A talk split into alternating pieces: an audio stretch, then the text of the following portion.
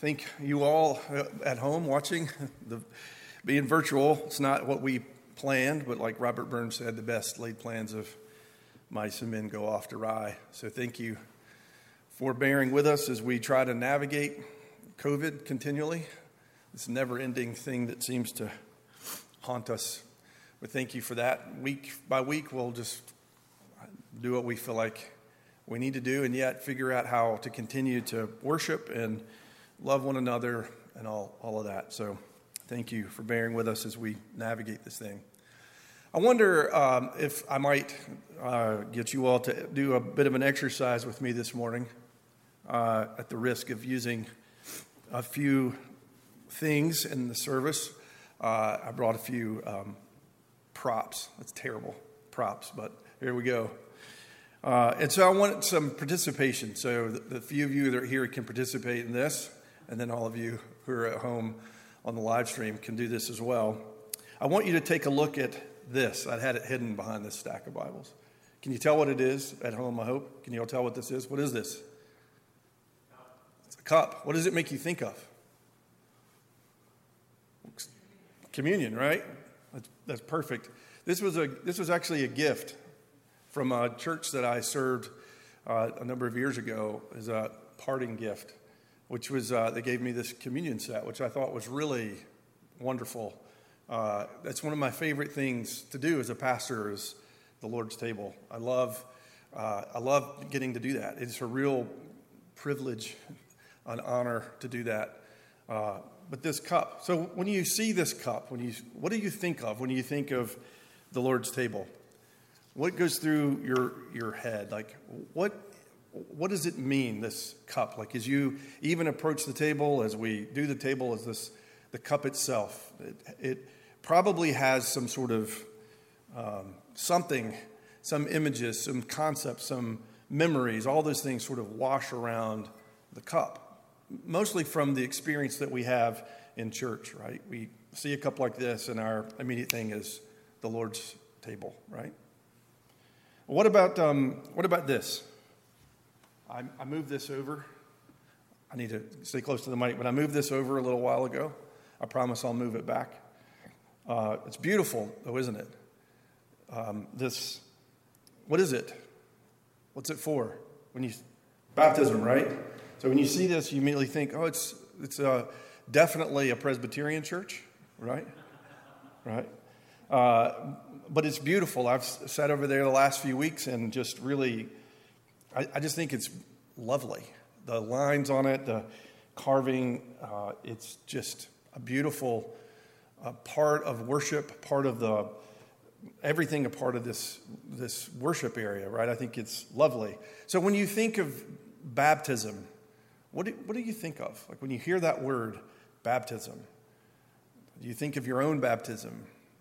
Do you think of uh, little children and their parents and maybe grandparents and uh, standing here on a Sunday and the waters uh, pouring off of that child? That sort of beautiful moment when the waters of baptism signify the sign and seal of God's covenant of grace, and something powerful is happening through these waters as they mark a child uh, into the life of the church, and or even uh, something that's equally as important and precious is when a, uh, someone who has come to faith in Jesus as a, as a new believer and they, they come into the church wanting to be baptized and they're marked by these waters. It's a powerful thing. So when we hear those words, and we hear the word cup in the context of church, and we hear the idea of baptism, we, we have these. Um, we have this frame of mind, these images that immediately sort of click into place. Our, our experience um, and uh, often sort of defines our immediate response to those words,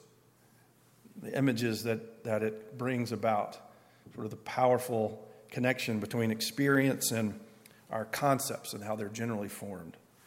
I, I bring that up because we're about to hear from a text in Mark chapter 10 as we return to the study the Gospel of Mark, where Jesus uses the words cup and baptism in a way that actually broadens or deepens our perspective on cup and baptism. And it's important that we hear what Jesus has to say, because if we do, if we hear what Jesus has to say, there's a better than average chance that when we come to this table again and partake of the cup, or we see someone baptized, our understanding of what Jesus actually did in order to ensure the table and ensure this baptism and inform it will be deepened. But not only that, it may deepen our understanding of what it means to serve the Lord as we focus on what matters. And what matters is the progress of the gospel in my life and through my life, and the process of the gospel in your life and through your life. As we hear this image of cup and baptism, I want to uh, invite you into that. So let me read from Mark chapter 10, verses 35 to 45, and let's listen for that. Let me pause for a moment. Might be a little awkward on live stream, but let me pause for a moment so that um, maybe we can quiet our heart enough so that we might have ears to hear that the Holy Spirit may speak through God's word to us.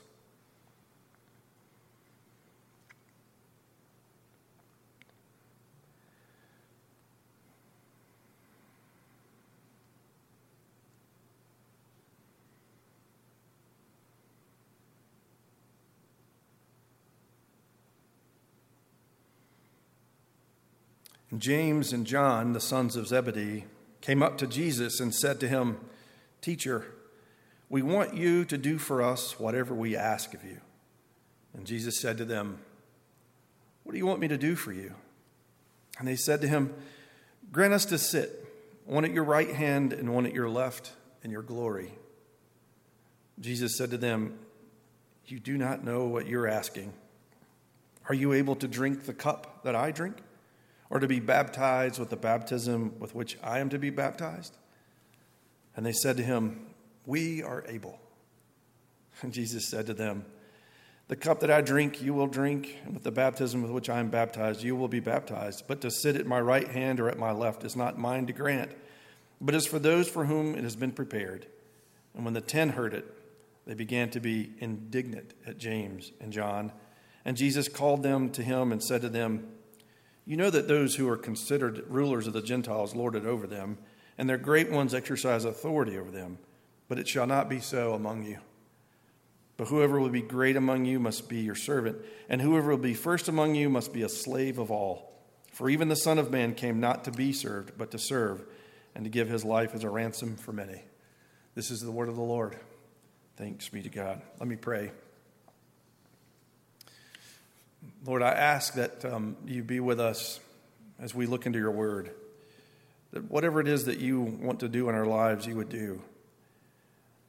Father, I pray that nothing that I would say or do or leave unsaid or undone would hinder the work of your Spirit. Lord, help us to see Jesus in this text.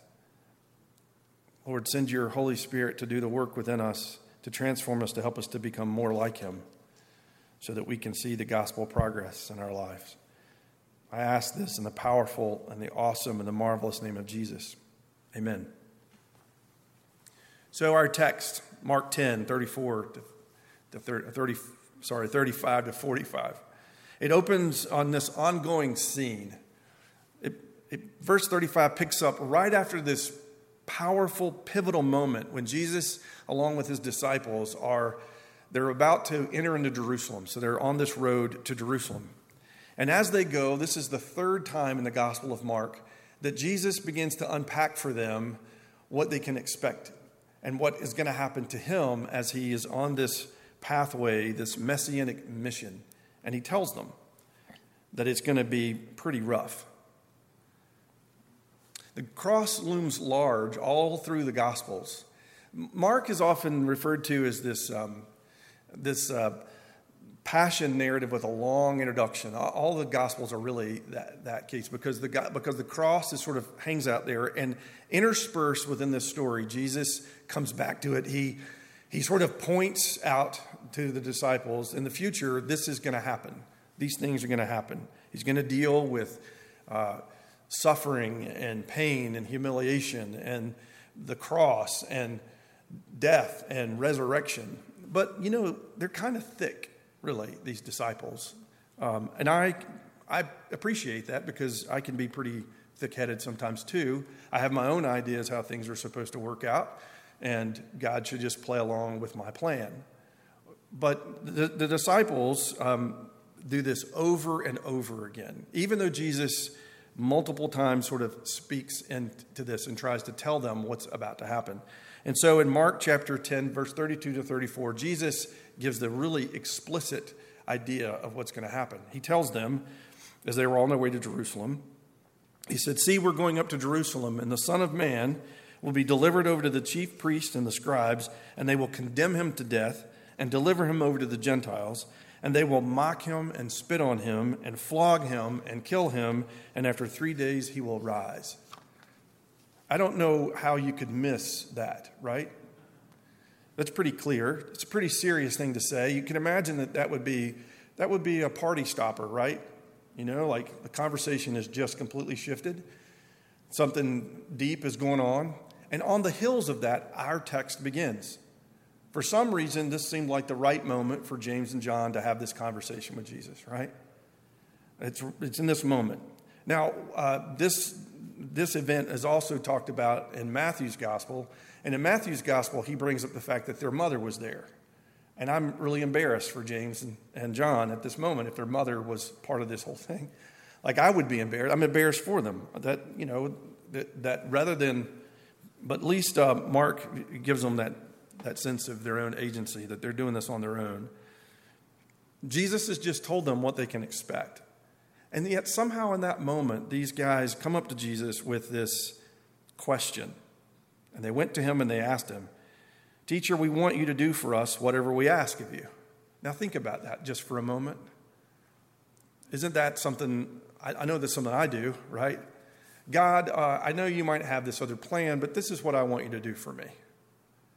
I mean, that's what's happening in this moment with James and John. This is arrogant, right? As they're going to, the, to Jesus and they're telling Jesus, We want you just to do what we want you to do for us. Why can't you just do that? Like a genie in a bottle. That's the first thing they do. And then Jesus plays along and says, Well, what is it that you want me to do for you? And so they ask him, Grant us to sit one at your right hand and one at your left in your glory. Man, they're asking for places of prominence and authority and power in Jesus' glory, his glory, his kingdom. They're, um, they're, they're talking about um, court, you know, courts and thrones, while Jesus is talking about sacrifice and service and his own death and his resurrection. And that question that, they, that they're asking, when the, when the other disciples hear about it, it creates a stir, as it should, right? I mean, Mark tells us in verse 41 that when the ten heard it, they began to be indignant at James and John. I'm, I'm calling those guys the indignant ten now, right? I love that word, indignant. I, I love that the, that the, Mar, that the Greek word that, that Mark uses, and even our translators, that they use that word indignant. That's a great word to really convey the sense of what's happening. It's better than well, they were angry, they were frustrated. No, they were indignant. That's a, that's a powerful image, and it really conveys what's actually happened because in, to be indignant basically means is I don't think this is fair, right? This isn't like, you know, righteous indignation. This is, I don't think this is fair because I didn't think of it first. I mean, there's a sense of the other 10, their pride, maybe their ego is involved in this. They're not they're not guiltless in this moment. They don't want maybe James and John to be over them. Maybe they themselves want the opportunity to be on the right or left hand of Jesus. Why do these guys get this role? Why don't I get it? What makes them special? So there's this sense of a push and pull. There's, there's ego involved. It doesn't, it doesn't bode well for any of them. And remember, um, one of the things I think is really funny about this is to remember that we, we're fairly confident, pretty confident, that Peter was the source for Mark's gospel, like he's telling the story, which means he's one of the indignant ten. Truth is, I think they all seem to miss the point. We have this great juxtaposition in this moment. Jesus laying out for them this language of sacrifice and suffering, and all they can do is come up and talk about positions of prominence and power and authority in Christ's glory. And all the while that the, the ten, the indignant ten, are stewing, and James and John are hoping for this place of prominence, Jesus does what he does best. I, I love this thing that Jesus does. He, he asks this piercing question. He makes this statement, and then he asks this piercing question that has so many levels to it, so, so much imagery to it, that speaks deeply into what it means to follow him. He says to them in verse 38 Look, guys, you, you, don't, you don't know what you're asking. You don't, you don't know what you're really talking about. And then he asked them this question Are you able to drink the cup that I drink, or to be baptized with the baptism with which I'm baptized? And those guys said, We are able. The right answer is no. But like us, right, when we see this cup, we have this notion of what this cup means. When we see baptism, we have a notion of what baptism it is. And yet, the way that God is working here, there's a deeper thing going on that's even associated with the cup that we drink and the waters of baptism that we place on the heads of our infants and on new believers. There's something deeper at foot here. I think maybe James and John had a fuzzy understanding of what Jesus meant based on their own experiences, but they should have known. They should have picked up on what Jesus was talking about with the cup itself. Because the cup in the Old Testament is usually about suffering and punishment. It's usually suffering and punishment at God's hand for the unrighteous. It's an image all through the Old Testament, this image of this cup. It's in, it's in the, the book of Psalms, it's in Isaiah and Jeremiah and Lamentation and Ezekiel, where this image of the cup of God's wrath is present. There's this understanding of this total ruin which the cup represents, and it's willed by God and constitutes this sense of divine judgment. The cup is this designation of judgment. And Jesus boldly applies this cup to himself. The image of the cup was used by the prophets to threaten the enemies of God with divine vengeance. Sinful humanity justly deserving God's wrath and displeasure. And this is all poured into this cup that's then poured out. And so Jesus is asking his disciples, Can you drink of this cup? No. And baptism. Well, for James and John, they may have been thinking about John, John's baptism, or even Jesus' baptisms with John the Baptist themselves. They may have associated baptism with this idea among the Jews at the time that baptism was a token of God's renewal of his people. Maybe that's what they were thinking. But the image of baptism, the way Jesus is using it here, is parallel to the cup in many ways in popular Greek usage at the time, the vocabulary of baptism was used to speak of being overwhelmed by disaster or danger. And Jesus understood that his baptism this express solidarity with sinful humanity, but signifies his willingness to assume the burden of God's judgment that was being meted out upon the cross. The cup in the baptism that Jesus mentions isn't like this cup or this baptism. It's crucial then to recognize that these images don't bear the same significance when applied to Jesus and they are applied to us. Because to share in someone's cup was to share their fate.